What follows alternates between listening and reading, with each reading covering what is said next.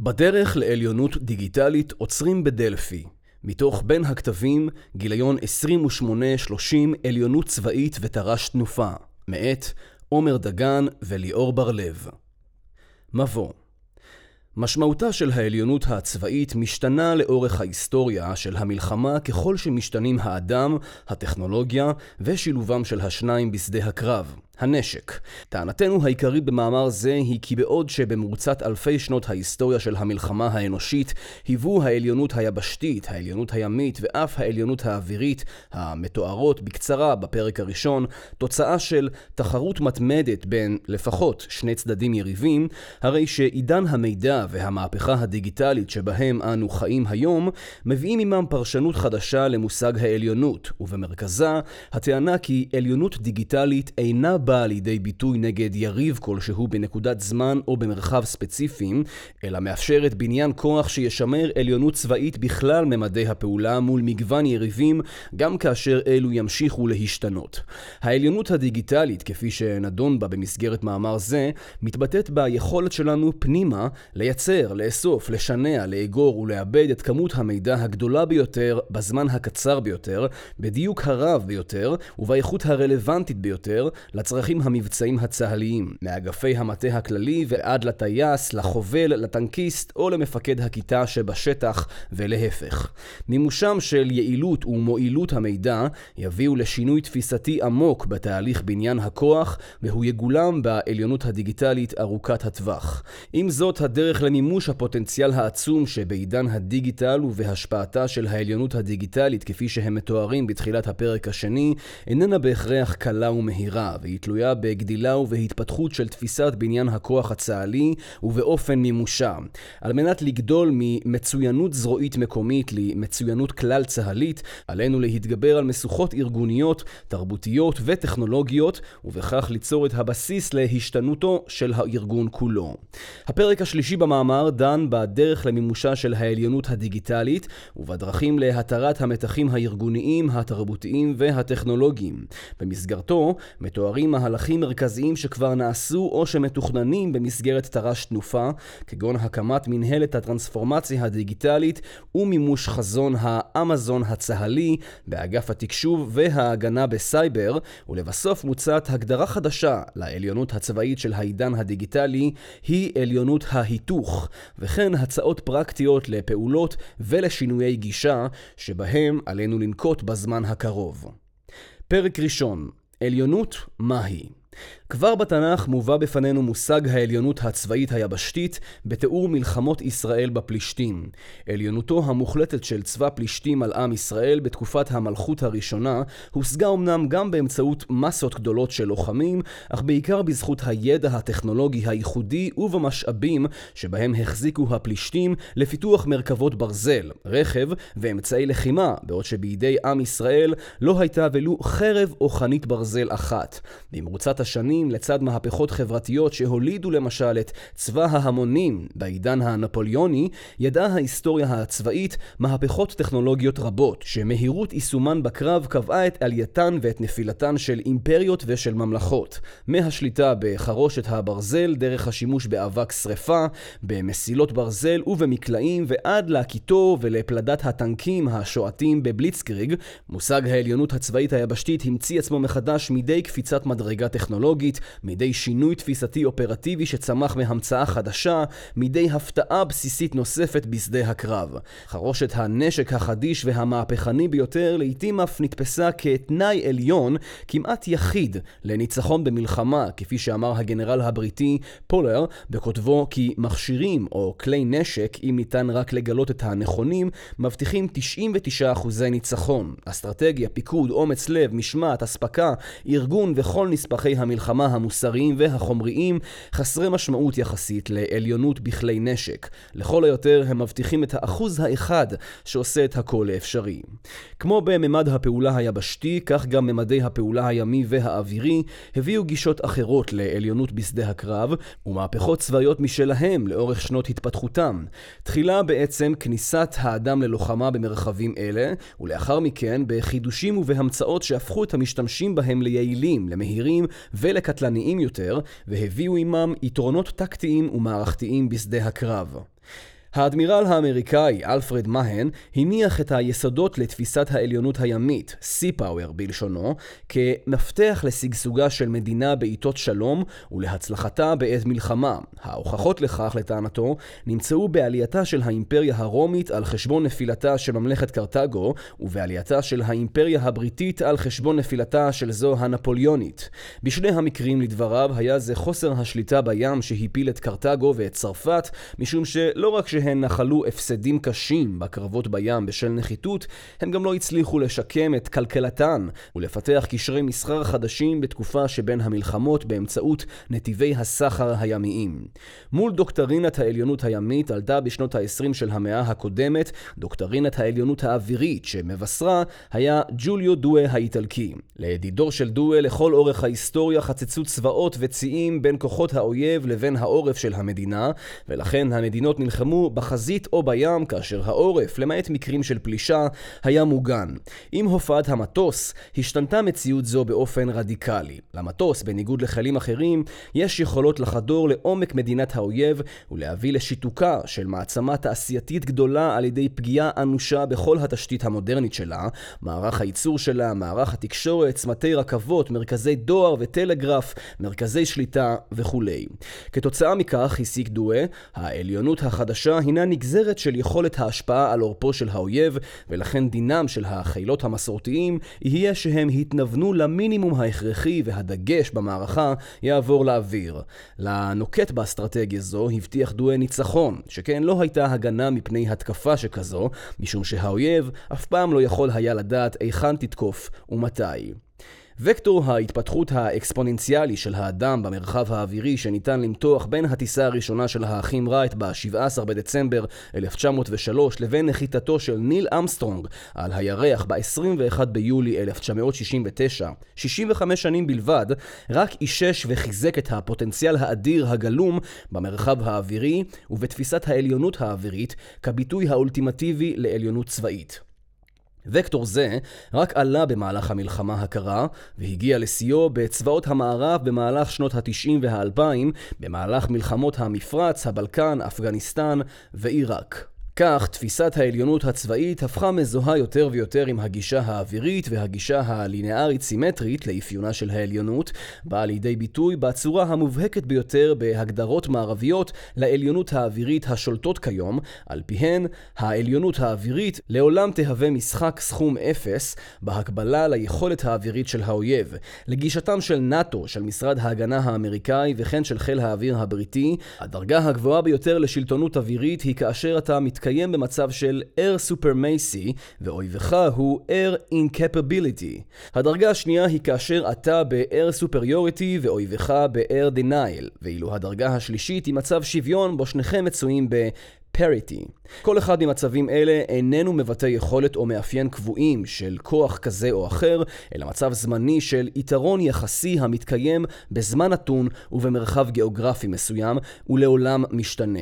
על כל אחד מממדי הפעולה הצבאית ומהמהפכות הרבות שהתחוללו בקרבם במרוצת ההיסטוריה הצבאית ניתן להרחיב עוד לרוב, וכבר נכתבו ועוד ייכתבו מסות רבות של כתבים על כל אחד מהם.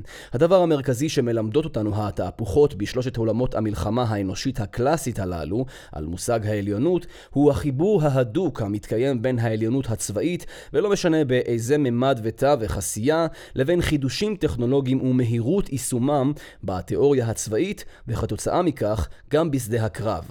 המאפיין הנוסף המאגד את השלושה הללו הוא שבכולם מושגת העליונות באמצעות תחרות מול הצד שכנגד. לכן, העליונות בממדי היבשה, הים, האוויר והחלל לעולם תהיה מושג יחסי, והיא תיקבע באמצעות הקבלה ליניארית בין יכולתנו שלנו לבין יכולתו של האויב במרחב ובזמן הנתונים. פרקטיקה ישראלית מפקדי צה"ל הראשונים שחזו במו עיניהם בהצלחתה של דוקטרינת הבליצקריג של הוורמאכט במלחמת העולם השנייה, דחפו לביסוסו של חיל שריון ישראלי גדול ומסיבי, גישה שהוכחה כמוצלחת עם כיבוש מרחב סיני, רמת הגולן והגדה המערבית במלחמת ששת הימים. לאחר מלחמת יום הכיפורים גדל אף יותר היקפם של חילות התמרון הצה"ליים, השריון, חי"ר וצנחנים, והגיע לכדי שיא בשנות ה-80. בעקבות מגמות שונות בתוך צה"ל וכן בצבאות העולם כולו, הוחלפה במהלך שנות ה-90 וה-2000 גישת התמרון והעוצמה היבשתית בגישת תשלובת המודיעין אוויר, ונראה היה בזמנו כאילו מודיעין ואש מדויקים יכולים לתת לצה"ל את היכולת הנדרשת בהתמודדות מול אויבים. התמרון הקרקעי הפך סמל למחיר גבוה, לסיכון חיי אדם ולאיטיות בהשגת מטרות נוכח שעון חול מתקתק מצד הקהילה הבינלאומית ונוכח תכליות אסטרטגיות מורכבות. הוא הפך למוצא אחרון בהפעלת הכוח והוצב בעדיפות משנית בבניינו. במקביל הפך מפעל המודיעין אוויר לחוד החנית הצה"לי, וכבר בשנת 2000 צוטט מפקד חיל האוויר דאז, אלוף דן חלוץ, כשאמר אני מעריך שבמקרה של הסלמה יהיה חיל האוויר השחקן החשוב ביותר בכל הקשור למתן מענה מבצעי. העליונות האווירית מודיעינית הפכה למעשה לבבואתה של העליונות הצבאית הישראלית בכלל, ובמשך 20 השנים הבאות הוכיחה עצמה גישה זו שוב ושוב לאור אתגרים ואיומים שונים שניצבו מול צה"ל. הסיכולים הממוקדים באינתיפאדת אל-אקצא, תקיפת הכור הגרעיני הסורי בדיר א-זור ב-2007, סבבי הלחימה ברצועת עזה ובמהלך השנים האחרונות בניהול המערכה שנגד התעצמות חיזבאללה והתבססות איראן בסוריה ובלבנון במסגרת המב"ם, המערכה שבין המלחמות. מלחמת לבנון השנייה וגישתו של הרמטכ"ל דאז אמנם היוו מכה קלה בכנף, בתפיסה כי לחיל האוויר פתרונים לכל, אך גם הרמטכ"ל ששם יהבו על שיקום צבא היבשה לאחר המלחמה, רב אלוף גבי אשכנזי, בחר בטקס החלפתו להעביר פומבית לרמטכ"ל הנכנס, רב אלוף בני גנץ, את הדבר החשוב ביותר אולי לחפיפה מבחינתנו, ספר המטרות לרצועת עזה. תפיסה זו, על פיה העליונות האווירית מודיעינית של צה"ל היא המפתח הראשי להכרעה ולניצחון, ממשיכה ללוות גם כיום רבים ממפקדי הצבא, דוגמת הציטוט של מפקד חיל האוויר המובא בראשית הפרק, ואף מדרג מקבלי ההחלטות המדיני של ישראל, כפי שהפליא לתאר זאת נשיא המדינה ראובן ריבלין בטקס קבלת מטוסי ה-F-35 החמקנים בבסיס נבטים. בעבר אמרנו, ציטוט, האדם שבטנק ינצח, וכיום אנו אומרים, האדם שבמטוס ינצח. האדיר מסמל יחס אחר של קשר בין אדם למכונה. סוף ציטוט. שר הביטחון בזמנו אביגדור ליברמן התבטא בצורה נחרצת אף יותר עם קבלת מטוסי האדיר ואמר מטוס ה-F-35 האדיר שמצטרף לשורותינו יהווה עוד מרכיב בשמירת העליונות האווירית שלנו באזור. חיל אוויר חזק משמעו צה"ל חזק וצה"ל חזק משמעו מדינת ישראל חזקה ועם ישראל חזק. סוף ציטוט. במקביל לגישה זו, עם כניסתו לתפקיד של הרמטכ"ל הנוכחי, רב אלוף אביב כוכבי, במסגרת הגדרת תפיסת הניצחון הצה"לית החדשה והתכנון המעמיק שביצע צה"ל לתוכנית הרב-שנתית החדשה שלו, תנופה, כתוצאה ממנה הולכת ומתפתחת גישה גדולה יותר, המכילה בתוכה את העליונות האווירית מודיעינית, אך מעמידה אותה בקונטקסט רחב יותר. גישה חדשה זו, הקרויה לוחמה רב-ממדית, היא תמצית המענה הצה"לי בבניין כוח ובהפעלת כוח כוח נוכח האתגרים והאיומים הקיימים כבר היום על צה"ל ועל מדינת ישראל, והצלחת מימושה תלויה בפיתוחה וביישומה של תפיסת עליונות חדשה לצה"ל, תפיסת עליונות פורצת דרך ושונה במאפייניה באופן משמעותי לעומת העליונות בממדי הפעולה הקלאסיים של המלחמה, תפיסה שיישומה יהיה זה שיבטיח את מימוש עליונותו של צה"ל ביבשה, בים ובאוויר, תפיסה לעליונות דיגיטלית. פרק שני עליונות דיגיטלית לאורך ההיסטוריה היווה עולם המלחמה תמונת מראה להתפתחות הטכנולוגית והחברתית. לרוב המלחמה הייתה לזרז הפיתוח הטכנולוגי המשמעותי, בגלל החיבור ההדוק בין עליונות בשדה הקרב וניצחון לבין החידוש הטכנולוגי בו, שטרם נמצא לו מענה, ורק לאחר הטמעת יישומים טכנולוגיים מתקדמים בעולם הצבאי, דוגמת ה-GPS או האינטרנט, הם פעפעו החוצה והחלו להיטמע בעולם האזרחי. במאה ה-21 התהפכו היוצאים האוצרות והעושר הטכנולוגי לצד נגישותו של העולם האזרחי למשאבים, למחקר, לפיתוח וליכולת חישוב פורצת דרך, הובילו לכך שהוא הפך מהיר, סטגלן וחדשני יותר מהמערכות הצבאיות שאליהן נשא פעם את עיניו. מגמה גלובלית זו כבר זכתה לשמות רבים, בספרות היא מכונה המהפכה התעשייתית הרביעית, ובגיליון הקודם של כתב עת זה, הדיגיטל 2.0, הוגדר כעידן שבו שילוב טכנולוגיית תקשורת אלחוטית מובייל עם יכולות עיבוד מידע מתקדמות, מזעור סנסורים ורכיבי עיבוד, מאפשר לשבץ את כוח המחשוב והרשת בחיי היום-יום המעשיים שלנו, ובכך, לדברי הכותב, מעורערים המודלים המסורתיים שעל בסיסם התארגנו עד כה. צבאות העולם כבר מגיבים לשינוי החל סביבנו. משרד ההגנה האמריקאי למשל הכריז כבר במהלך 2015 על הקמת תוכנית פיתוח חדשנית, פלקסטק אליאנס, במסגרתה ישתפו פעולה משרד ההגנה לצד 162 ארגונים אזרחיים לצורך פיתוח פלטפורמות לחימה שונות. המחקר המשותף מתמקד בפיתוח מוצרים ופתרונות טכנולוגיים בקטגוריה המכונה אלקטרוניקה גמישה היברידית, יריות גמישות שניתן לשלב בהן שבבים וחיישנים שונים כדי ליצור מערכות לחימה דיגיטליות שניתן ללבוש על הגוף או לעטוף באמצעותן כלי רכב. כל העבודה המשותפת בתוכנית השאפתנית מתקיימת במתקן ייעודי שנבנה לצורך כך בעמק הסיליקון. הממשל הפדרלי, לפי שר ההגנה, השקיע בהתנעת התוכנית 75 מיליון דולרים, שאליהם התווספו 96 מיליון דולר מצד שאר החברות, הארגונים והממשלות המשתתפים בה. ייחודיותה של התוכנית אינה מתבטאת רק בשאפתנותה ובהשלכות המשמעותיות הצפויות לשדה הקרב ולתפיסת הלחימה במקרה של הצלחה.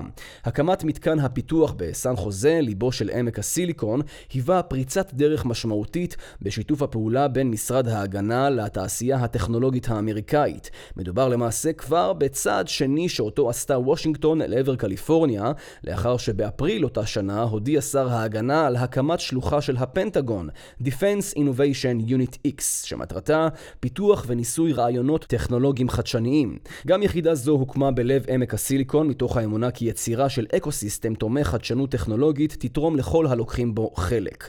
גם בצה"ל הולכת ומצטברת הגות מפקדים הדנים בצורך קריטי שבהתפתחות הצבא באמצעות טרנספורמציה דיגיטלית. בולטים בהם שני מסמכי יסוד שגובשו במהלך השנתיים האחרונות. הראשון כאמור הוא תוצר תכנון התוכנית הרב-שנתית החדשה, תנופה, שבה עקרונות הבסיס המרכזיים הינם תמרון רב-ממדי הכולל יכולות אינטנסיביות משולבות של מודיעין, אוויר, תת-קרקע, סייבר ולוחמה אלקטרונית, מהלומות רב-ממדיות, שבמסגרתן יונחתו על האויב מהלומות בהיקפים נרחבים ביותר תוך שיפור יכולת הדיוק והקטלניות של יחידות הצבא, והגנה רב-ממדית הכוללת הגנה אווירית, מכשולים, הגנה בסייבר וארגון מרחבי הלחימה באופן שיאפשר לכוחות הלוחמים לפעול ברמת יעילות גבוהה. מפת הדרכים האופרטיבית של התר"ש מתארת חזון צה"לי דיגיטלי עתידי שבו כוחות לוחמים מבוססי יכולת רובוטיות משנים את משוואת הזמן, הישג, מחיר למול האויב ומאפשרים קיצור משכי לחימה ויצירת הישגים גבוהים יותר למול מחירים מצומצמים. המסמך השני הוא תוצר שלב העיצוב של תהליך מעבר לרשת שגובש באגף התקשוב וההגנה בסייבר המתאר את הוקטור האגפי בבניין הכוח ובהפעלתו למימושו של חזון הצבא הדיגיטלי. מעבר לכתיבה מעוררת השראה ולהגות התפיסתית החדשנית שכה נדרשות בימים אלה, מתקיימים בצה"ל במקביל גם תהליכים דה פקטו המצמיחים ניצני עולם דיגיטלי צבאי הלכה למעשה. מיצוי התהליכים הללו לצד הובלה אמיצה של טרנספורמציה דיגיטלית כלל ארגונית יביאו לאיסוף, לשינוע, להגירה ולעיבוד של כמויות מידע עצומות על האויב כמו גם על עצמנו, תוך שימוש הולך וגובר בטכנולוגיות בינה מלאכותית חדשניות ותרגומו של המידע לצרכים מבצעיים רלוונטיים, במקום הנכון, בזמן הנכון ובנגישות הראויה, ויאפשרו לצה"ל את עליונותו הצבאית במלחמה של העידן הדיגיטלי. רגע, אז למה לי כל הדיגיטל הזה? אין סוף האפליקציות והשירותים הניתנים היום בחינם. לכל אחד באינטרנט, אין מקורם בנדבנות של חברות הענק המציעות אותם, כדברי האמרה הידועה, באינטרנט כשזה חינם, אתה המוצר. כבר היום אנו חיים במציאות שבה לדעת שקנית מסטיק, באיזה טעם, באיזה גודל וכמה פעמים בחודש האחרון, יקר וערכי יותר מאשר עלותו של המסטיק עצמו, חומר הגלם שמהם הוא עשוי ועלויות ההכנה שלו. המידע הוא החמצן של התהליכים העסקיים של המאה ה-21, ואם הזכרנו קודם שההתפתחות הטכנולוגית היא תמונת מראה לעולם המלחמה, הרי שלמידע יש את הפוטנציאל להיות החמצן גם של התהליכים המבצעיים הצבאיים. מהפכת המידע מתאפשרת באמצעות עולם חדש של יכולות טכנולוגיות המאפשרות ניידות וזמינות של מידע בכל תווך ובכל מקום באמצעות שימוש בפלטפורמה עננית מודרנית, בקוד פתוח, בשירותי מידע קיימים, באוטומציה, במיצוי מידע ובבינה מלאכותית, במובייל, בקיצור זמני פיתוח ובהגדלת קצב הגידול באמצעות מימוש יכולות מבוססות תוכנה ומינוף קהילת המפתחים העולמית. מימוש יכולות אלו מוביל לשבירת תפיסת הפיתוח ההיררכית המסורתית, waterfall, ויצירת קהילות ידע ופיתוח המאפשרות פיתוח מאובטח מהיום הראשון, DevSecOps של טכנולוגיה מבוססת תוכנה. מספיק רק לדמיין את ההישגים הכבירים שאליהם ניתן להגיע, לו משאבים ומוחות מכלל גופי הצבא השונים יופנו באופן משותף לכיווני פיתוח תחומי המחשוב והתקשורת החדשניים, ה-Open Compute והמזעור, מהפכת ה-API, המחשוב הלביש, רכבי השטח המעופפים, הדפוס התלת-ממדי, הרובוטיקה, הרפואה הדיגיטלית ועוד. חיבור הכל להכל, IoT, הופך כבר היום, פוטנציאלית, את סבך העצים, הסמטה, הכספה או הכפר כולו, למרחב מרובה סנסורים המופעל באופן מרוחק ואוטונומי. מימוש ארכיטקטורה, תקינה ורגולציה כלל צהלית יהפכו את רשת הרשתות הבעייתית של היום למרחב אינטרנטי מבצעי, פלטפורמה דיגיטלית אחידה שבאמצעותה יוזרם ויונגש כל המידע הגדול, big data, שנוצר בזמן אמת מהמטה הכללי ועד לקצה המבצעי וממנו חזרה. מיצוי מידע ובינה מלאכותית ייצרו ידע חדש מהמידע הנאגר והמעובד, ורמת המודעות המצבית תעלה משמעותית, יחד עם יכולות משופרות משמעותית של קטלניות מדויקת. כך, ההתאספות הוולונטרית של פרטים המונעים מאינטרס משותף ליצירת יכולות חדשות שמפרות בחזרה ומחדש את מרחב הדיגיטל, יוצרת את מנוע הצמיחה האדיר שלו אנו עדים בשני העשורים האחרונים. בצה"ל כאמור, המצוינות המקומית הובילה לנביטת ניצני מהפכת המידע הרתומים ליצירת יכולות מבצעיות כבר כיום. היכולות הדיגיטליות במעברי הגבולות, שימוש במידע לניבוי מקדים של פעולת מחבל או זיהוי פעולת סייבר אויב ברחבי הרשת, הינן רק דוגמאות בודדות ליכולות המבצעיות הרותמות את המידע לפעולה הצבאית, למיצוי הסד"כ, לצמצום הנפגעים ומשך הלחימה, להגדלת נפח הפעולה והלמידה המבצעית הפעילה. פלטפורמה פלטפורמות הענן והאינטרנט המבצעי ומערכות מיצוי מידע בתחומי המבצעים, המודיעין וההגנה בסייבר יהיו לבסיס מבצעי טכנולוגי הכרחי של חיבור סנסורים ואפקטורים שונים במרחב הלחימה הצה"לי, IOBT, Internet of Battle Things. למשל, במימושה של תפיסת התמרון הרב-ממדי או ההגנה הרב-ממדית בפיקודים המרחביים תוך שיתוף מידע צה"לי רלוונטי ומשמעותי בעבור הלוחם בזמן אמת ולקבלת החלטות החלטות מהירה בדרגים השונים. יכולתנו להגדיר את הפוטנציאל אומנם יכולה להיות רחבת מעוף, אך מוגבלת בצילו של הלא נודע. עם זאת, היתרון המדהים ביצירתן של תפיסה וארכיטקטורה על-זרועית ובמאפייניו הייחודיים של עולם המידע, הוא שהוא אג'ילי ומהווה קרקע פוריה להטמעה רחבה כלל צה"לית של פתרונות עתידיים לאתגרים שעוד לא נודעו. ממד הפעולה הזה הוא שיאפשר לצה"ל כלי בניין כוח כה גמיש וכה חדשני, שהוא יהיה לפלטפורמה העיקרית לחדשנות המשבשת, Disreputative Innovation, שצה"ל מקיים לשם שמירה על יתרונו, קטלניותו ועליונותו מול האויב. פלטפורמה זו תהיה מימושה של תפיסת בניין הכוח מסדר שני, שעליה הרחיב במאמרו ניסים חניה, ובמוקדה הצורך האקוטי של המטכ"ל לחדול מעיסוק בפרויקטים טקטיים ולהתמקד בניהול עולם בניין הכוח הצה"לי הדיגיטלי. במונחים בין פרויקטליים מערכתיים, כשם שבעולמות הפעלת הכוח הוא לא דן בקרבות אלא במערכות. נוסף על כל אלה ישנו גם הצד שכנגד, תפיסת ההתמודדות של הצד השני עם העליונות הטכנולוגית של המערב וישראל בפרט, תוארו בהרחבה במהלך שני העשורים האחרונים. גרילה וטרורילה, ניצחון באמצעות אי הפסד, תמ"ס, תת"ק, לוחמת תודעה, פיגועי התאבדות, שמורות טבע, היעלמות, כל אלה טקטיקות ואסטרטגיות שהלוחמה הלוחמה האסימטרית היא תפיסת העל שלהן. מרחב הלוחמה משתנה כל אימת שאנחנו או הצד השני מפתחים פתרון חדש לבעיה ישנה, שבמהרה הופך לבעיה חדשה ללא פתרון. תחרות למידה זו שקולה למרוץ חימוש, שבו הראשון להסתגל לשינוי זוכה ביתרון היחסי או בעליונות זמנית. מהירותה של התחרות רק עולה, וכאילו במיוחד בשבילנו, ישב וכתב דרווין על סתגלנותו של השורד ועל סגולתו של המנצח להקדים ולזהות פערים, להשתנות ולהתאים עצמו על פיהם. ככל שנסבך את התהליכים המבצעיים המתקיימים, נסאב ונאט את תהליכי בניין הכוח או נעמיס את מערכות השוב בשיח מורכב מול אינסוף מערכות אחרות באינסוף חיבורים נקודתיים ורופפים. נמצא עצמנו בצד הלא נכון של שולחן הורדת הידיים האבולוציוני. כך, המטרה המבצעית המובהקת במימושה של טרנספורמציה דיגיטלית כלל צה"לית היא בשימור העליונות בתחרות הלמידה באופן בר קיימא, עתיר משאבים וארוך טווח. מדוע אנחנו עוד לא שם? תחום המחשוב הרחב והרשתות הארגוניות בצה"ל החל לצבור תאוצה כשהצבא היה כבר עמוק בתוך עידן תשלובת האוויר מודיעין של סוף שנות התשעים, תחילת האלפיים. המחשבים החדשים שהוצבו על שולחנותיהם של מפקדים ושל חיילים החלו להתחבר זה לזה, רשתות ארגוניות הוקמו לראשונה כדי לייעל תהליכי עבודה, וכבר אז נוצרה ההבנה בתוך הגופים מפעילי הכוח, כי לייעול העבודה יכולות להיות משמעויות מבצעיות גדולות. יכולות. תשלובת האוויר מודיעין דרשה בבסיסה יכולת תקשובית גבוהה בכל אחד מהארגונים, וכעת נוצרה הזדמנות לחברם ברשתות ובמערכות מבצעיות לצורך ייעול התהליך המבצעי, וכך הועצמו היבטי השילוביות והקישוריות הבין-זרועית, בעיקר בין חיל האוויר לבין אמ"ן.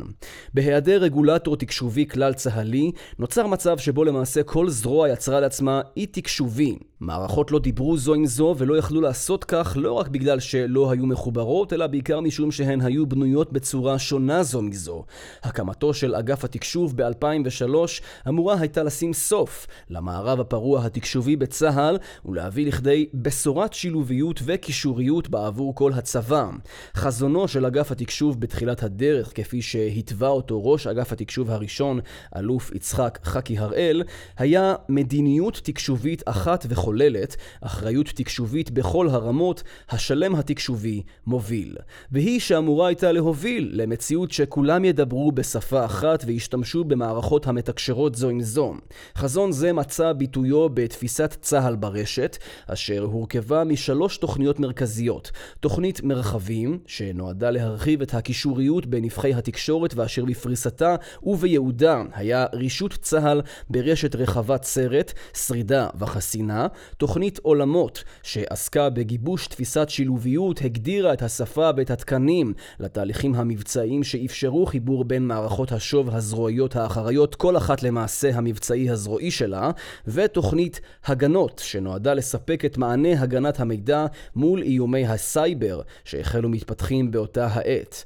אבל בשל התנגדות גדולה של מרכזי הכוח הזרועיים ובראשם חיל האוויר לתפיסת צה"ל ברשת בכלל ולתוכנית מרחבים בפרט, בשם העצמאות הזרועית, ולאור החיבור העמוק שהיה בין התקשוב לבין כוחות היבשה, עוד מאז הקמת שירות הקשר של ההגנה ב-1937, בסופו של דבר הופנה המיקוד לרישות מטכ"לי של צבא היבשה, עם תוכנית ציד כתוכנית הדגל, וגופי המטכ"ל בלבד.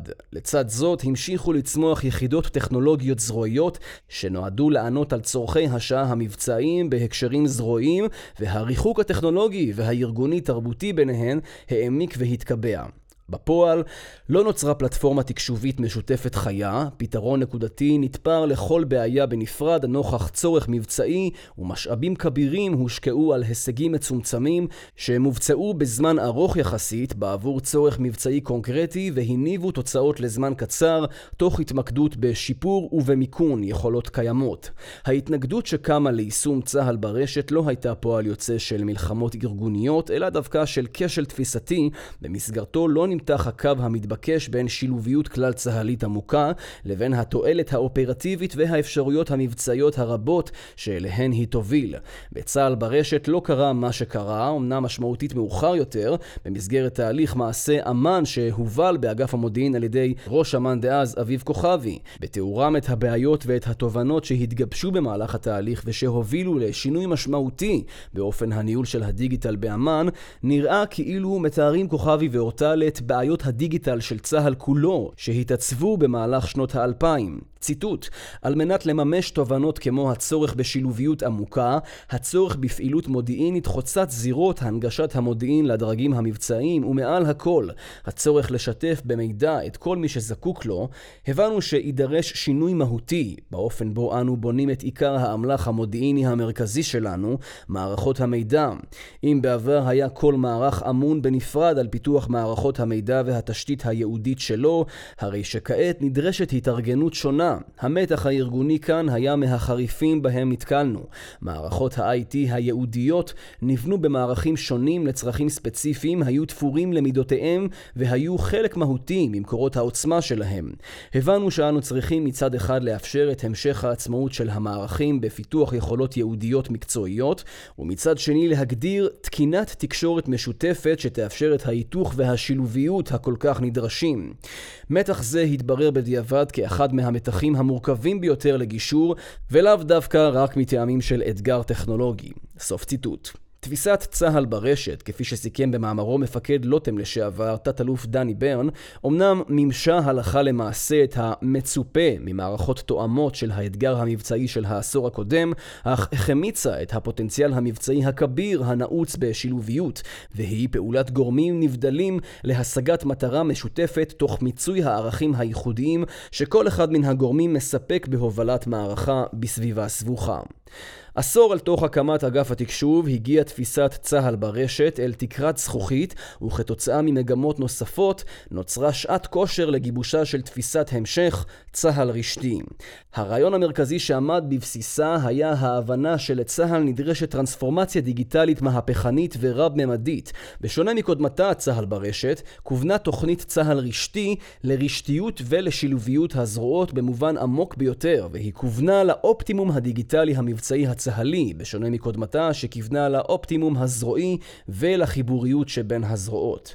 צה"ל רשתי היא תפיסה מהפכנית, יש שיגידו שאף הקדימה את זמנה, ובשורתה הייתה להביא למשתמש המבצעי שבקצה תשתיות רשת קוויות וסלולריות רחבות סרט ונגישות מלאה למידע המועבד במרכזי ליבה ומשותף לכל סוגי הכוחות הלוחמים במרחבי עבודה דיגיטליים משותפים.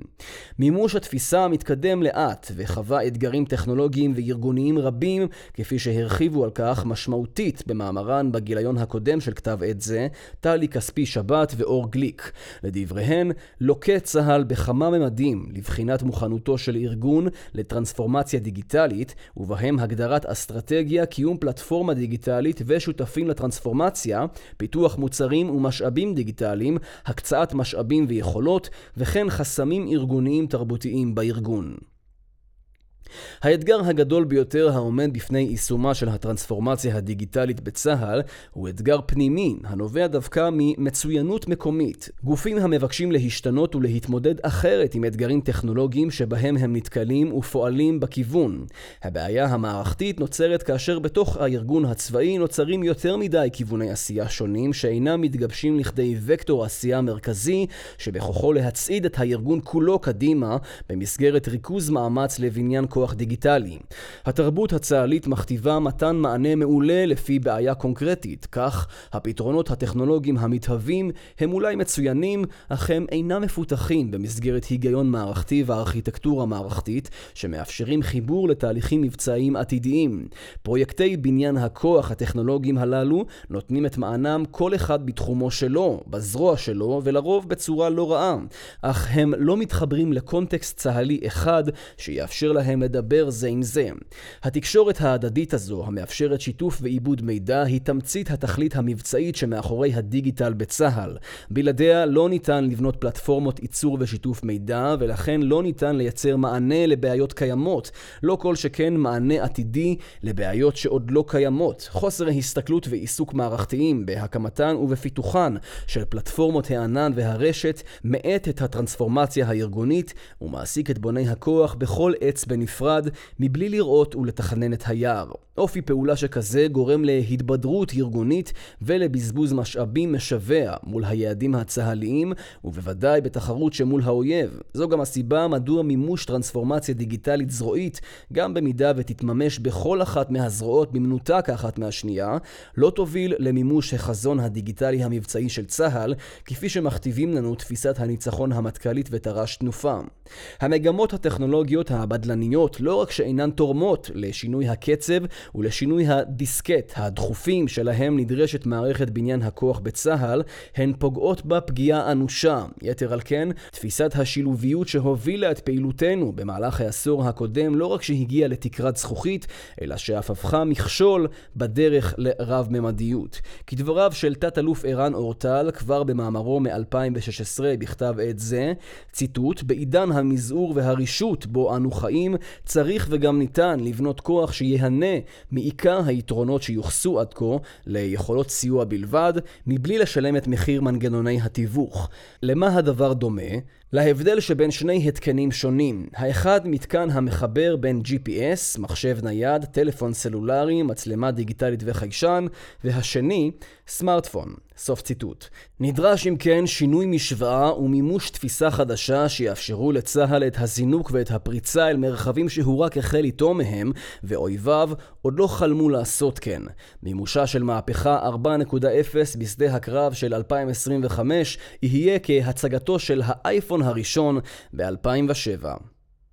פרק שלישי, העליונות הצבאית החדשה והדרך לעליונות דיגיטלית. העליונות הצבאית החדשה, עליונות ההיתוך.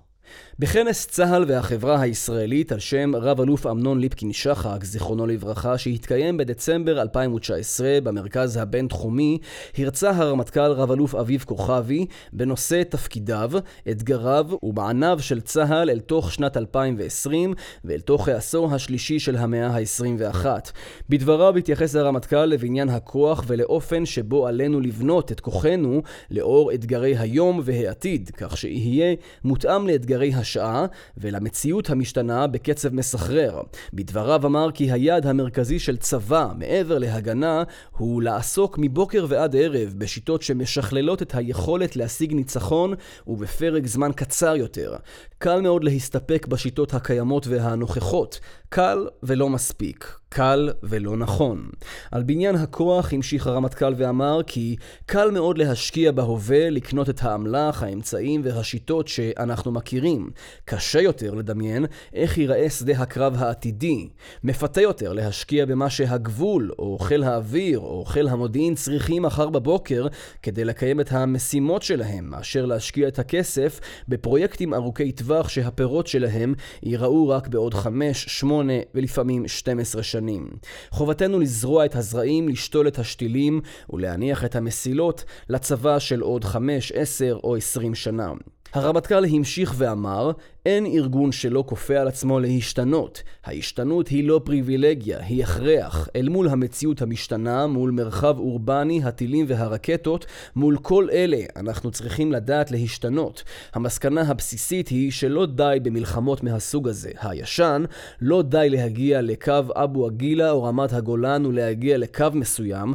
חלק מרכזי בהישג המרכזי חייב להיות השמדת הנכסים של האויב. יעד מרכזי ששמנו לעצמנו הוא הגדלת הכושר ההתקפי ברזולוציות גבוהות ובהספקים גדולים יותר. סוף ציטוט. מימוש חזונו של הרמטכ"ל מחייב בחינת עומק ושינוי משמעותי בתפיסת בניין הכוח הצה"לית, ובעוד שורות אלו נכתבות כבר ננקטים צעדים משמעותיים, דוגמת החלטת הרמטכ"ל לשנות את מבנה אגף התכנון בצה"ל ולמקד את עשייתו בבניין הכוח ובחדשנות העל-זרועית בתחום. אך מעבר לשינויים מבניים ארגוניים שעל הצבא לעבור, חישוב מסלול תפיסתי מחודש צריך למצוא את ביטויו באופן שבו נלחם צה"ל ובונה את כוחו על מנת להילחם. כשם שתפיסת עליונות התשלובת אוויר מודיעין החליפה את תפיסת עליונות התמרון היבשתי, כך גם בשלה העת לכינונה של תפיסת עליונות צבאית חדשה, המיישרת מבט נוכח אתגרי ההווה והעתיד, ומביאה לכדי ביטוי את הלוחמה הרב-ממדית.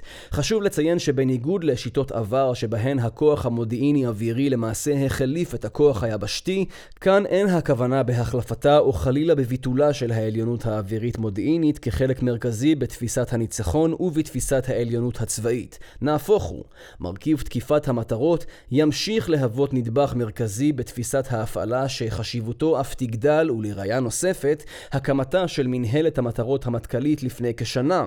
אך זה, כמאמר הרמטכ"ל, לא מספיק. על מנת להביא לכדי מימוש את חזון הלוחמה הרב-ממדית, נדרש חיזוק ואיזון יכולות בכלל מרחבי הפעולה הצבאיים הפיזיים, ועל מנת לממש ולהגדיל את הכושר ההתקפי ברזולוציות הגבוהות ובהספקים הגבוהים שעליהם דיבר הרמטכ"ל, נדרשת עליונות דיגיטלית על-זרועית מגשרת, שתאפשר את איסופו, את שינועו, את עיבודו ואת תרגומו של כלל המידע הנדרש, על מנת לייצר כוח אש אווירי, יבשתי וימי רלוונטי, וכן כוח תמרון משולב רלוונטי, המשרתים את תפיסת הניצחון החדשה.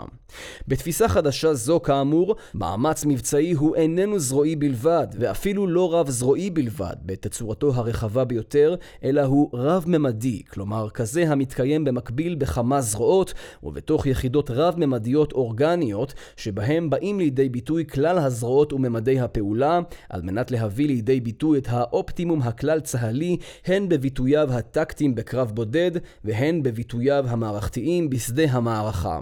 הטיל, המטוס, הטנק והספינה אינם עומדים עוד בפני עצמם ככלים זרועיים המשרתים משימה זרועית בלבד, ואפילו לא ככלים מטכ"ליים הפועלים יחד עם הגיונות זרועיים נוספים ומשתלבים במשימה אחת, אלא עליהם לשרת משימה צה"לית רחבה הנדרשת להתקיים באופן מסונכרן, אופטימלי, בכמה ממדים ובזמן אפסי. העליונות הצבאית החדשה, אם כן, היא עליונות ההיתוך. היא העליונות ההיברידית של השלם, הגדול מסך חלקיו, המורכב מעליונות אווירית, עליונות ימית ועליונות יבשתית, הרוכבות, שלושתן, על עליונות מודיעינית רוחבית, ואליו מכוננת הרב-ממדיות, היא העליונות הדיגיטלית העל-זרועית. מימושה של העליונות הדיגיטלית העל-זרועית בא לידי ביטוי בעולם הטכנולוגי הצה"לי בשני וקטורים מרכזיים. וקטור השינוי הארגוני-תרבותי אשר מיושם באמצעות מנהלת הטרנספורמציה הדיגיטלית החדשה, ווקטור שינוי תפיסת הפיתוח הטכנולוגי ומיקוד בניין הכוח הטכנולוגי אשר בא לידי ביטוי ביחידת לוטם, היחידה לדיגיטל ומידע באגף התקשוב וההגנה בסייבר. טרנספורמציה דיגיטלית במהלך השנה האחרונה הוקמה תחת אגף התקשוב וההגנה בסייבר מנהלת טרנספורמציה הדיגיטלית הצה"לית, ביטוי נוסף למחויבותו של הרמטכ"ל לתהליך טרנספורמטיבי זה, מחויבות כה חשובה שמבטאת גם את ההכרה בחשיבותו ובדחיפותו של התהליך. המנהלת, נקרא לה בשמה המקוצר מנהלת ט"ד, שמשימתה העליונות היא הגדרת אסטרטגיה דיגיטלית צה"לית אחודה, תוביל את הטרנספורמציה הדיגיטלית הדיגיטלית בצה"ל ברמה הארגונית, המבצעית, הטכנולוגית והתרבותית, תוך הגדרת הארכיטקטורה הדיגיטלית הצה"לית והתקינה התומכת אותה, והאכיפה שלה בבניין הכוח בכלל הזרועות.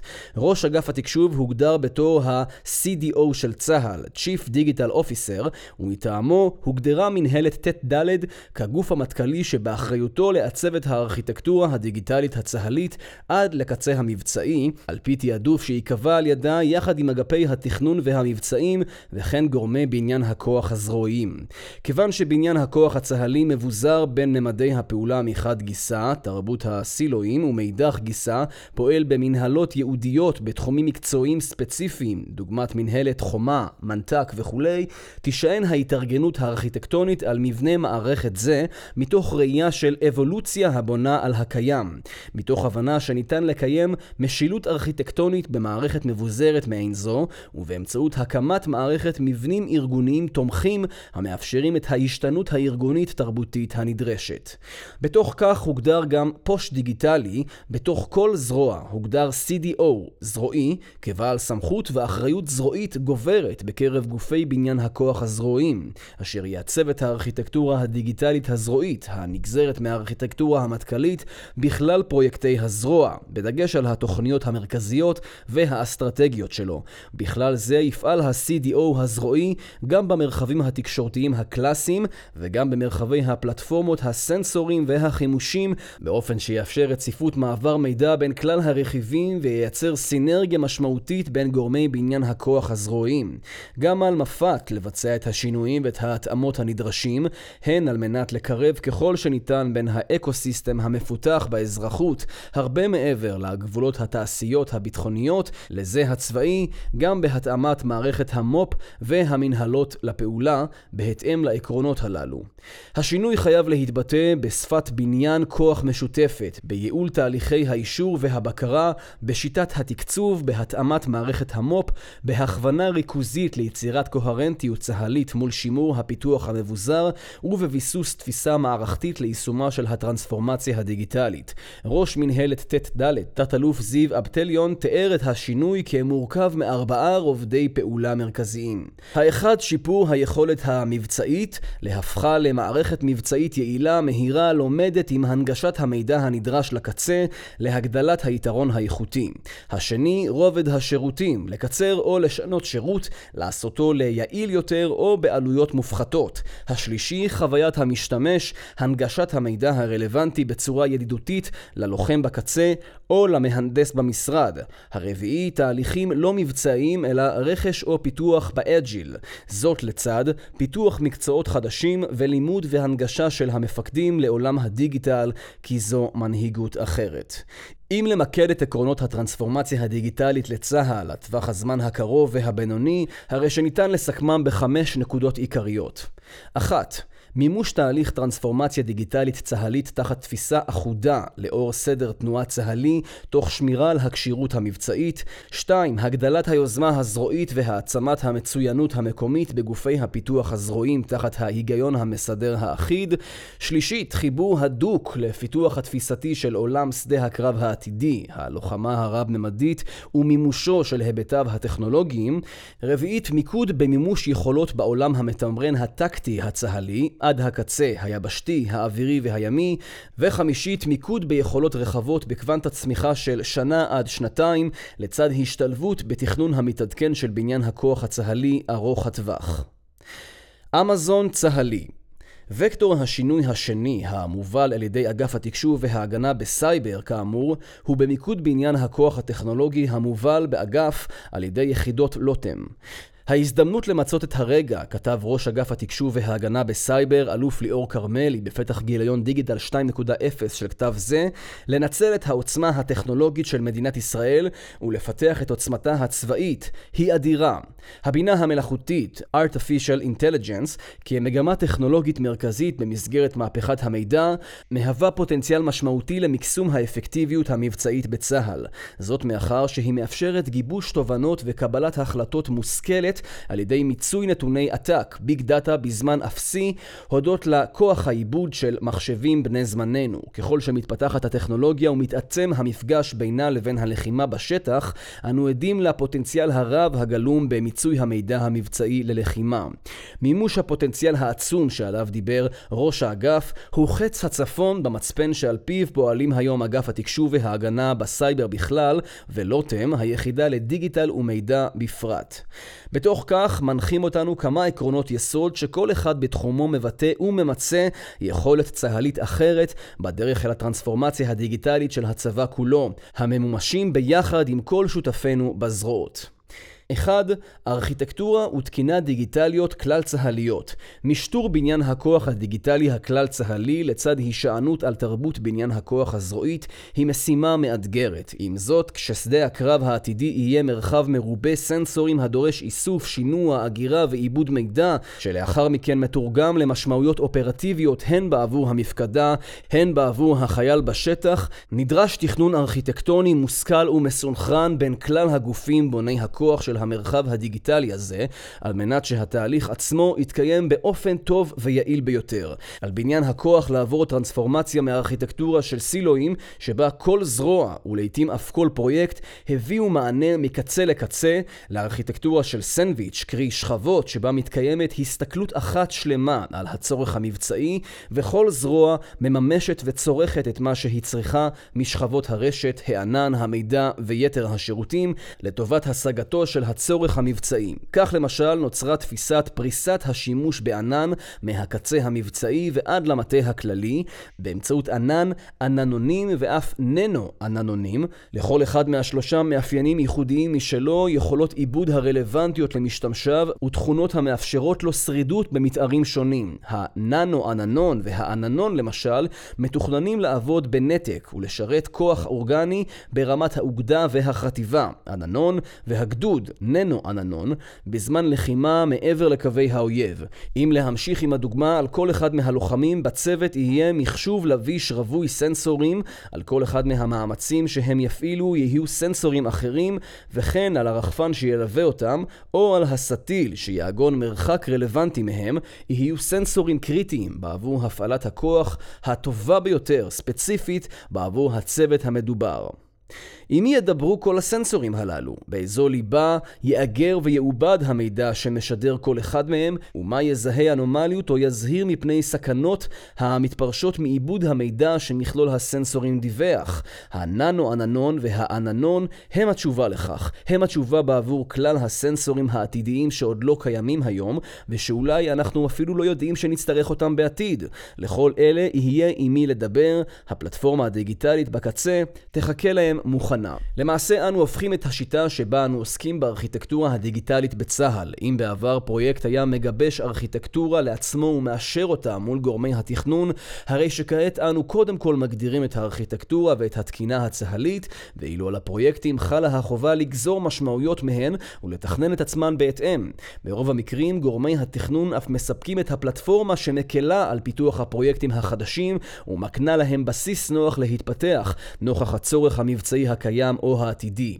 גישה זו עולה בקנה אחד עם דבריו של הרמטכ"ל שקבע לאחרונה כי על הארכיטקטורה והתקינה להיות כפרפר, בעלות גוף קשיח, קרי מוגדרות היטב, ברורות ומחייבות, וכנפיים גמישות, שיאפשרו לגורמי בניין הכוח להתקדם בקצב מהיר במימוש הפרויקטים השונים, בין היתר על ידי צמידות נמוכה בין מערכת למערכת.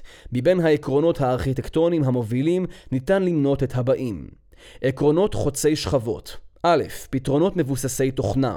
בכל שכבות הארכיטקטורה נדרש לתכנן וליישם פתרונות מבוססי תוכנה. SDX, Software Defined Everything, בעלי רכיבים פיזיים ייחודיים מעטים ככל שאפשר. פתרונות אלו יאפשרו לצה"ל להנגיש את החומרה למפתחים ולמתפעלים בצורה נוחה, תוך יצירת גמישות בניצול ובניהול משאבי המחשוב והרשת, יצירת שכבות הגנה נוספות, אוטומציה ויכולות מתקדמות, כגון ויסות תעבורה וכוח מחשוב לתהליכים, מה שיאפשר השתנות מול צורך מבצעי משתנה. ב. ארכיטקטורה מבוססת שירותים. תכנון ומימוש פרויקטים בצה"ל נכון שיתבסס על כלכלת שירותים אשר תאפשר חיבור בין יישומים שונים המפותחים בגופי הפיתוח הצה"ליים השונים ובכך תסייע לייצר היתוך של תהליכים מבצעיים ללא צורך בפתרונות מתווכים. פירוק היישומים הקיימים לרכיבים קטנים תוך הפרדת צמידויות בין השירותים השונים ומתן עצמאות לכל שירות יאפשר ביצוע עדכונים לרכיבים בודדים במערכת בזמן מהיר ותוך נקיטת סיכונים מזעריים. הפרדת הצמידויות בין המיקרו-שירותים תאפשר למערכות צה"ליות אלסטיות לגדול או לקטון בהתאם לצורכי הביצועים או לכמויות המשתמשים של כל שירות. ג. קוד פתוח, תכנון ויישום פתרונות מבוססי קוד פתוח, Open Source, בעלי קהילה עולמית רחבה אשר עוסקת בפיתוח התדיר של מוצרים אלו. שינוי זה, בשילוב ההכוונה ליישום פתרונות פתוחים ומודולריים אשר ניתנים לשדרוג מהיר ומאפשרים תוספת תכולות ממוקדת, יאפשרו גמישות רבה בשינוי ובפיתוח מוצרים, על פי הצורך המבצעי המשתנה ואף הטמעת פתרונות מהירים וקיימים, הנחשבים מאובטחים יחסית בהיבטי הגנה בסייבר. עקרונות בשכבת הרשת ד. תקשורת IP סטנדרטית. על כל פרויקט בצה"ל לצרוך או לספק תקשורת IP סטנדרטית ללא פרוטוקולי תקשורת ייעודיים החל מהפלטפורמות, דרך העננונים ועד הענן המבצעי. ה' תכנון רשתות תקשורת צה"ליות מבוססות תוכנה. כלל הרשתות הנייחות במרחב יתוכננו בהתאם לארכיטקטורת SDN, Software Defined Network, וכלל הרשתות האלקטרומגנטיות, RF, יתוכננו על פי SDR, Software Defined Radio. ו' תקינת שינוע מידע סנסוריאלי ברשתות סנסוריאליות מרכזיות וייעודיות על פי סטנדרט צה"לי אחוד. עקרונות בשכבת ה-IT ז. רציפות תפקודית. דרג המפקדות הנפרסות והקצה הטקטי נדרשים ליכולת עבודה רציפה ללא תלות בזמן ובמרחב, ולכן כל יחידה נפרסת, אוגדה, חטיבה, ספינה, קרון כטמ"ם וכולי, תצרוך את היישומים ואת השירותים מסביבת IT מקומית ועצמאית, העננון והננו-עננון.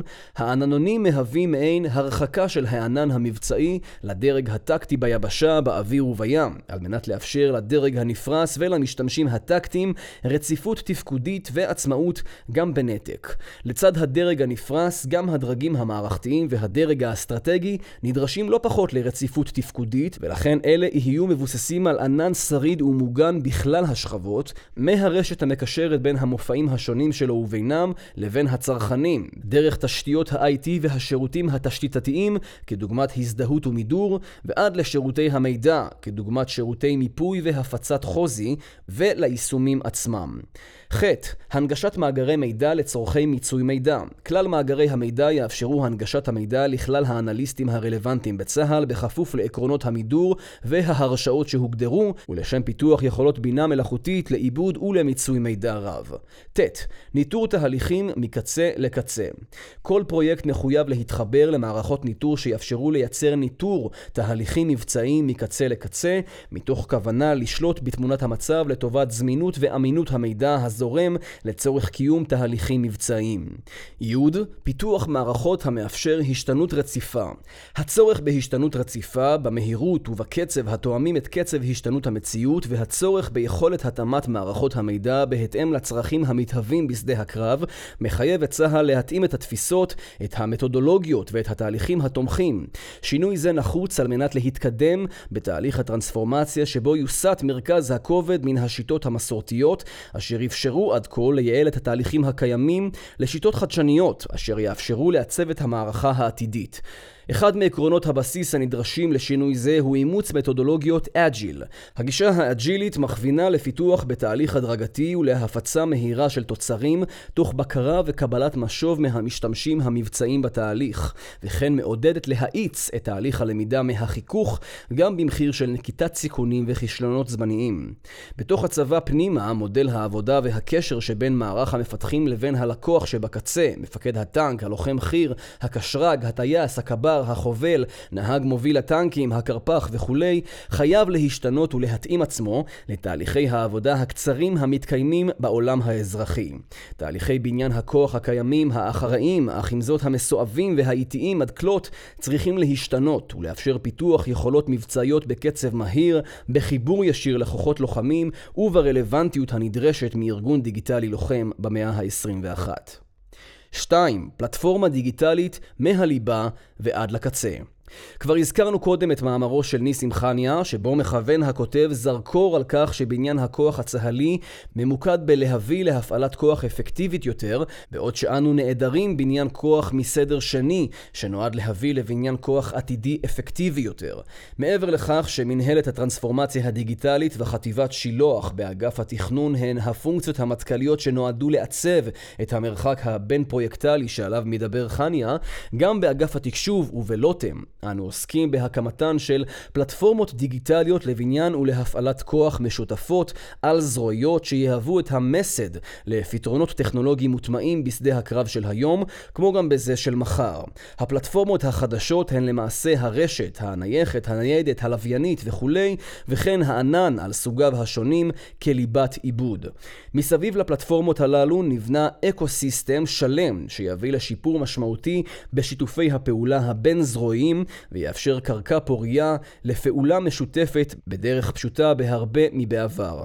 3. חופש פעולה ספקטרלי. על מנת שהפלטפורמה הדיגיטלית תעבוד, נדרשים לא רק תכנונה וכינונה, אלא גם להבטיח שעצם התקשורת בין הרכיבים והמערכות תהיה זמינה. לכן אסור לשים בצד את תעבורת נפח התקשורת הנדרשת בספקטרום האלקטרומגנטי, המהווה משאב בחוסר, הנתון גם תחת תקיפות רבות. יש להביאו לכדי יכולות קוגניטיביות עצמאיות ולפתח יכולות היפגשות, convergence, לשימוש משותף של כלים שונים באותו התדר ולשילוב יכולות אוטונומיות בקביעת תדרי ספקטרום ודילוג ביניהם על בסיס הצורך המבצעי בנפח התקשורת הדרוש בכל רגע נתון, כמו גם מול חסימות ושיבושי אויב ויריב. 4. הגנה בסייבר ו-DevSecOps כלל המערכות, העננים, הרשתות, רכיבי התקשורת המקיימים את מרחב המידע הדיגיטלי בצה"ל נתונים לאיומי סייבר משמעותיים מצד מגוון אויבים ויריבים, כפי שכבר פורסם בעבר. להגנה בסייבר פנים רבות והיא מתקיימת הן בעולמות בניין הכוח הפנימי והן בעולמות הפרואקטיביים מחוץ לחומות הרשת הצה"לית, ולעיתים אף חוצה מהמרחבים הקיברנטיים לקינטיים.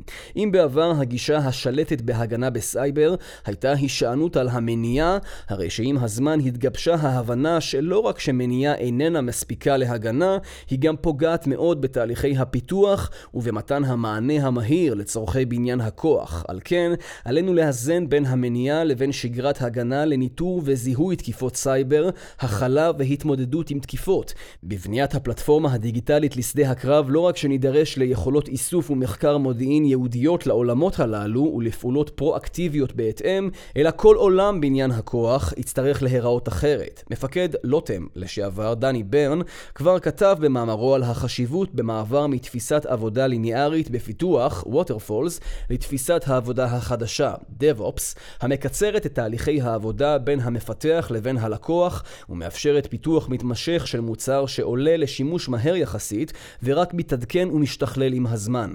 גישה חדשה זו התפתחה עוד יותר בשנים האחרונות, ועלינו חלה החובה להתעדכן יחד איתה ולהוסיף למעגל העבודה שבין ה-Development ל-Operations גם את רכיב ה-Security.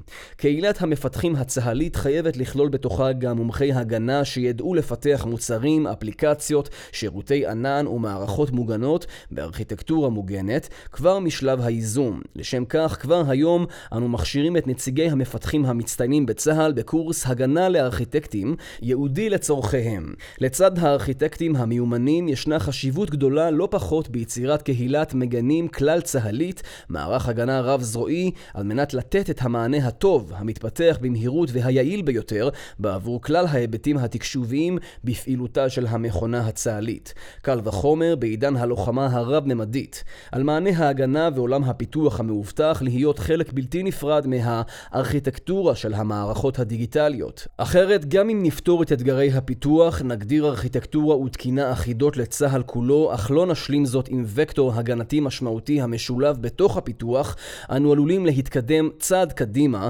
תוך נסיגה של שניים אחורה. 5. קהילת מפתחים צה"לית. גם במאמר זה, כמו גם במאמרים רבים אחרים, דובר רבות על החשיבות שביצירתה של שפה משותפת בין כלל הזרועות לצורך כינון מערכת ארגונית תרבותית אורגנית יחסית, שתאפשר דה פקטו פיתוח מערכות ופלטפורמות שתדענה לדבר זו עם זו. הדרך הפרקטית המהירה והיעילה ביותר ליצירתה של אותה שפה רב-ארגונית משותפת, כמו בדוגמת מערך ההגנה הצה"לי, היא באמצעות יצירת מערך תוכנה ומידע צה"לי, שעל בהקמתו החליט הרמטכ"ל לא מזמן. המצב הקיים היום הוא כי אמנם כלל המפתחים מוכשרים בקורסי יסוד אחודים במסגרת בית הספר למקצועות המחשב וההגנה בסייבר, בסמך, וחלקם אף עושים הכשרות המשך, קורסי שלב, משותפות, אך רוב המפתחים, אלה המוצבים בזרועות השונות, ממשיכים להתפתח במסגרת הזרוע עד כדי כך שאלה היוצאים לקורס קצינים ממשיכים להשלמה הזרועית שלהם, ולא להשלמה הטכנולוגית של אגף התקשוב וההגנה בסייבר, יחד עם חבריהם המפתחים מקורס היסוד. חשוב להבין כי בדיוק אוכלוסייה זו, החל בדרגת הטוראי ועד דרגת הרב סרן, היא אוכלוסיית הידיים העובדות, ה-hands on, והיא זו שבונה הלכה למעשה את העולם הדיגיטלי שבו מתקיים ומתפתח צה"ל. אם לא נדע לייצר את קהילת המפתחים המפתחת והמעשירה את עצמה, שום סינכרונים וטיובים של תהליכי עבודה ברמת המטה לא יועילו, וקצב ההתקדמות אל עבר הטרנספורמציה הדיגיטלית של צה"ל יהיה איטי מאוד. 6. שבירת מוסכמות תרבותיות. האתגר שצה"ל מצא עצמו מתמודד איתו במהלך מגפת הקורונה שפרצה בראשית שנה זו, היווה דוגמה מוחצת ליכולתו של הארגון העצום הזה להשתנות ולהתאים את עצמו במהירות למציאות שהשתנתה באבחה. מצב חירום מעין זה, אשר גזר עלינו ריחוק ובידוד, חולל תוך חודשיים מהפכה של תרבות דיגיטלית, שבכל דרך אחרת הייתה לוקחת כמה שנים. נוכח כברת הדרך הארוכה שעוד נכונה לנו בתחום זה, עלינו למצוא את הדרכים לעשות זאת ללא מצבי חירום מזרזים כאלו או אחרים. אמנם אין זה מטבעו של ארגון צבאי להשתנות בצורה רדיקלית, או כדברי הרמטכ"ל לשעבר רב אלוף בני גנץ, צה"ל אינו בנוי לרבולוציות אלא לאבולוציות, אך על מנת להצליח באימוץ הגישות והפרקטיקות של המהפכה התעשייתית הרביעית, עלינו לאתגר הנחות יסוד המנחות אותנו לעיתים לבלי משים ואשר פוגעות בפוטנציאל ההתפתחות שלנו. א', שימור כוח האדם האיכותי. סוגיית שימור כוח האדם האיכותי בגופים הטכנולוגיים הצה"ליים הינה בבחינת משבר שיש לגשת לפתרונו בצורה מערכתית ועמוקה. צודקים המפקדים והרמטכ"ל כוכבי בראשם, שאומרים כי אמנם נכון לשפר את התנאים של המשרתים בצה"ל, אך לא רק השכר הוא שיחזיק את החיילים ואת המפקדים הצעירים בתוך המערכת, אלא המפקדים המעניקים לפקודיהם תחושת שייכות וחשיבות, יכולת ביטוי וצמיחה אישית ומקצועית, לצד טיפוח תחושת השליחות והתרומה המיידית והמשמעותית לביטחון המדינה. עם זאת, לטעמנו, המערכת הצבאית חוטאת ביצירת דיכוטומיה מובהקת וקשוחה מדי בין השירות הסדיר לבין אלה שכבר בחוץ, וחומות גבוהות של בירוקרטיה חוצצות בין שני העולמות הללו, ומקשות על יכולת המעבר של כוח האדם הטכנולוגי המצטיין בין הצבא לבין חברות חיצוניות. נכון אף לשקול תוכניות שיתוף פעולה ארוכות טווח בין הצבא לבין חברות טכנולוגיות גדולות, ממשלתיות ממשלתיות, כמו גם פרטיות, למעבר כוח אדם טכנולוגי איכותי, תהליך שכל הצדדים המשתתפים בו יוכלו ליהנות מפירותיו לאורך זמן. הישארותו בצבא של כוח אדם איכותי באזורי פיתוח הדיגיטל לא מהווה תנאי לדיגיטל טוב יותר, אלא לעצם ביצועה של הטרנספורמציה הדיגיטלית. ב' פתיחות לשוק האזרחי. הצורך הצבאי בפיתוח אפליקציות ושירותים בעבור כלל התחומים בהם הוא עוסק, בעולמות הלוגיסטיקה, הרפואה, המשפט, השלישות, הכספים וכמובן בכלל עולמות העיסוק המבצעיים, רק ילך ויגבר ככל שתעמיק הטרנספורמציה הדיגיטלית בכלל היבטי הפעולה הצה"לית. עם זאת, משאבי הפיתוח הצה"ליים, הגם שיגדלו, עדיין יתקשו לספק את כלל הצרכים הללו, שלעולם ימשיכו ויגדלו. לכן, נכון יהיה להיפתח לשיתופי פעולה גדולים ומשמעותיים יותר עם העולם האזרחי, תהליך שלמעשה כבר החל, אך צריך לגדול ולהתעצם, לצורך פיתוח מערכות ומתן שירותים דיגיטליים בתחומים שניתן לצאת איתם החוצה. יתר על כן, יש לפתח שיתופי פעולה אסטרטגיים עם ענקיות טכנולוגיה כגון גוגל, אמזון או מייקרוסופט בעבור אותן תכליות של יצירת פלטפורמות דיגיטליות שעליהן דובר קודם. אל לו לצבא לחשוש מיציאה לעולם הגדול ולהשתמש באופן גובר בעננים אזרחיים ובשירותים נוספים, כמובן כל עוד תהליך היציאה מבוקר, מתוכנן ומנוהל, כך שכלל היבטי הביטחון וההגנה בסייבר נשמרים באופן המיטבי. סיכום נפלה בחלקנו הזכות לחיות בתקופה של שינוי סדרי עולם, שינוי שחל בחיי היומיום של כל אחד ואחת מאיתנו, שינוי שחל בתפקודם של הסביבה שלנו, של המדינה ואף של העולם כולו. גם בעולמות עשייתו של האדם בשדה הקרב, אין לנו אלא לעמוד על כתפי נפילים ולהישען על הוגי הדעות הצבאיים הגדולים שעיצבו את מחשבתנו בבואנו להילחם. שתמצית עיקרי תורתם מתוארת בפרקו הראשון של המאמר, אך במקביל להישיר מבט קדימה אל עבר העתיד הטומן בחובו פוטנציאל עצום לצד האיומים המשתנים תדיר סביבנו ומחייבים אותנו להשתנות באופן תדיר. באותו גיליון דיגיטל 2.0 של בין הכתבים, שהוזכר רבות לאורך מאמר זה, בלט בייחודו מאמרו של מפקד מרכז דדו לשעבר, תת-אלוף במילואים, דוקטור מאיר פינקל. פינקל כתב על השמרנות מבחירה שבה נקט האדם לאורך ההיסטוריה, עוד מאז העידן הפליוליטי התחתון ועד ימינו, במסגרתה בחר האדם שלא לעבור לשימוש ביכולות טכנולוגיות מתקדמות, היות והיכולות שכבר היו קיימות בידיו הספיקו. דוגמאות נוכחיות לכך הביא פינקל מעולמות פיתוח כוח האדם, גישת הפיקוד והשליטה וארגון הכוח לקרב, מבנה יחידות. פינקל גם הזהיר במאמרו מפני חדשנות יתר, שהובילה בין היתר לכך שחדשנות בתחום סגירת מעגלי מודיעין אש, ללא מתן מענה בתחום השליטה על מיקום כוחותינו, הייתה גורם מרכזי לריבוי אירועי ירי כוחותינו על כוחותינו. מסקנתו והמלצתו של פינקל היא אמנם להשתנות, אך להשתנות בזהירות, ולקבל את ההחלטה על השינוי באופן מאוזן מול שיקולי שמרנות מבחירה. אזהרתו של דוקטור פינקל היא הזהרה נכונה ואחראית. שיח החדשנות, כמו גם בעולם האזרחי, אכן הפך לבונטון הצה"לי, ויש שעלולים לחשוב שאי הצידוד בו עלול לתייג אותך במהרה כמיושן וכמתנגד. זהו מצב מסוכן שבו הבחינה הביקורתית של תהליכים ומגמות עלולה להינזק. המצביא האמריקאי הגדול, גנרל ג'ורג' פטון, היטיב לתאר מצב זה באומרו If everyone is thinking alike, then somebody is not thinking. הגישה שאנו מציעים במסגרת מאמר זה לדידנו מבטאת גישה זהירה להשתנות הנדרשת, כזו הלוקחת בחשבון את עלויות ההשתנות לצד הסיכונים הכרוכים בה ובכישלונה. בדיוק לשם כך נעשה לאורך הפרק השני ניתוח של הסיבות שבגינן צה"ל עוד לא נמצא היכן שנכון שיהיה בתהליך הטרנספורמציה הדיגיטלית. יתר על כן, כפי שהודגש לאורך המאמר, הכיוון החדש איננו שינוי של 180 מעלות, הוא איננו הסבת מקצוע של צה"ל כולו, אלא גדילה הכרחית, התפתחות אורגנית וטבעית, שידרש להתמיד בה לאורך שנים. לא מספיקה האצה חד פעמית, ושאינה מתעלמת מגודל השינויים המתרחשים עליו מבחוץ ומבפנים, ובד בבד גם לא מתעלמת מההצלחה הכבירה של הגישה השלטת כיום לעליונות צבאית. הבשורה של המאה ה-21 היא איננה בואו נעשה משהו אחר, אלא בואו נחבר את כל מה שאנחנו עושים, נדע ונבין אותו לעומק, ותראו איזה עולם חדש ומופלא יתגלה לו פתאום. את הדרך האפשרית לשם תיארנו לאורך הפרק השלישי, הקמתן של מנהלת הטרנספורמציה הדיגיטלית באגף התקשוב וההגנה בסייבר, ושל חטיבת שילוח באגף התכנון, היא צעד ארגוני משמעותי מאוד שעוד נכונו לו מבחנים גדולים בהמשך. לצד זאת תיארנו כיצד אנשי לוטם ושותפינו בזרועות היבשה, האוויר, הים ואגף המודיעין עמלים בעודנו מדברים וכותבים על יצירתו של אמזון צה"לי, מנעד פלטפורמות דיגיטליות שונות אשר יהוו בסיס לפתרונות הטכנולוגיים של הבעיות המוכרות היום, כמו גם לפתרונותיהן של הבעיות הלא מוכרות של המחר. הדגשנו כמה חשוב לבצע את השינוי באופן מוגן ומאובטח נוכח איומי סייבר, לדאוג שהמרחב הספקטרלי לא יהווה מכשול במימושו, וכן לייצר קהילת מפתחים עשירה ומפתחת שתגדל דור מפתחים הדוברים שפה אחת ומייצרים מערכות המדברות זו עם זו. לבסוף, איך לא, התייחסנו גם לסוגיית שימור כוח האדם הטכנולוגי האיכותי בצה"ל ועל דרכים שונות שיסייעו בפתרון המשבר.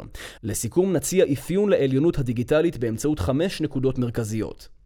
אחת, ימית ואווירית, הנמדדות תמיד כמצב זמני מול אויב ותלויות מרחב גיאוגרפי, העליונות הדיגיטלית נמדדת מול עצמנו פנימה, מול היכולת הנתונה שלנו לשלוט במידע שאנו מייצרים על עצמנו, כמו גם על האויב, ולייצר ממנו משמעות מבצעית. כלומר, היכולת שלנו לקיים ארגון בעל תרבות דיגיטלית המתפקד על בסיס ארכיטקטורה ותקינה סדורות, אוסף מידע על עצמו ועל סביבתו, בכלל רמות הפעולה, משנע ואוגר את המידע שנאסף, מעבד, מהתך ומנתח אותו לכדי יצירת משמעות מבצעית ומפיץ חזרה את המידע הרלוונטי לכוח הרלוונטי בזמן ובמקום הנכונים לצורך קבלת החלטות ופעולה. 2. העליונות הדיגיטלית היא מרכיב אקוטי בעליונות ההיתוך, ולכן היא תנאי למימוש תפיסת הלוחמה הרב-ממדית. שלישית, העליונות הדיגיטלית אינה מחליפה את העליונות האווירית, היבשתית או הימית, אלא מהווה תנאי להמשך התקיימותם, שכן צה"ל תלוי תלות עמוקה ביכולות הדיגיטליות באוויר, בים וביבשה. יתר על כן, העליונות הדיגיטלית תתאפשר מתוך מקסום מחושב ומנוהל של המצוינות הדיגיטלית הזרועית. רביעית, טרנספורמציה דיגיטלית של צה"ל תאפשר יצירה יצירת יתרון יחסי חזרתי בתחרות על הלמידה מול האויב. ונקודה חמישית, העליונות הדיגיטלית לצד עליונות המודיעין וכלל עולמות הפעולה בתחומי התודעה, הינם חלק בלתי נפרד מהפעילות הצבאית בממד הרביעי. המיתולוגיה היוונית לצד פילוסופים וגיאוגרפים בני יוון העתיקה מספרים לנו את סיפורו של מקדש אפולו ששכן בעיר דלפי. מלכים מכל רחבי יוון נהגו לפקוד את דלפי ולבקש את עצתה של הפיתייה, האורקל, כהנת אפולו ששכנה בתוך המקדש וענתה בשמו של אפולו לשאלותיהם של המלכים על שצופן עתידם, האם ינצחו או יפסידו במלחמה, האם יורשיהם ימלכו תחתם או יבוא הקץ על שלטונם. בכניסה למקדש, כפי שמתאר הגיאוגרף היווני פאוסניאס, הייתה חרוטה כתובת על השער, כתובת שהיוותה גם שאלה וגם תשובה בעבור כל אלה שהשתוקקו לדעת מה מחכה להם בעתיד. דע את עצמך. מי היה מאמין שכתובת מדלפי של יוון העתיקה תהיה למפתח ביצירת עליונות צבאית במאה ה-21?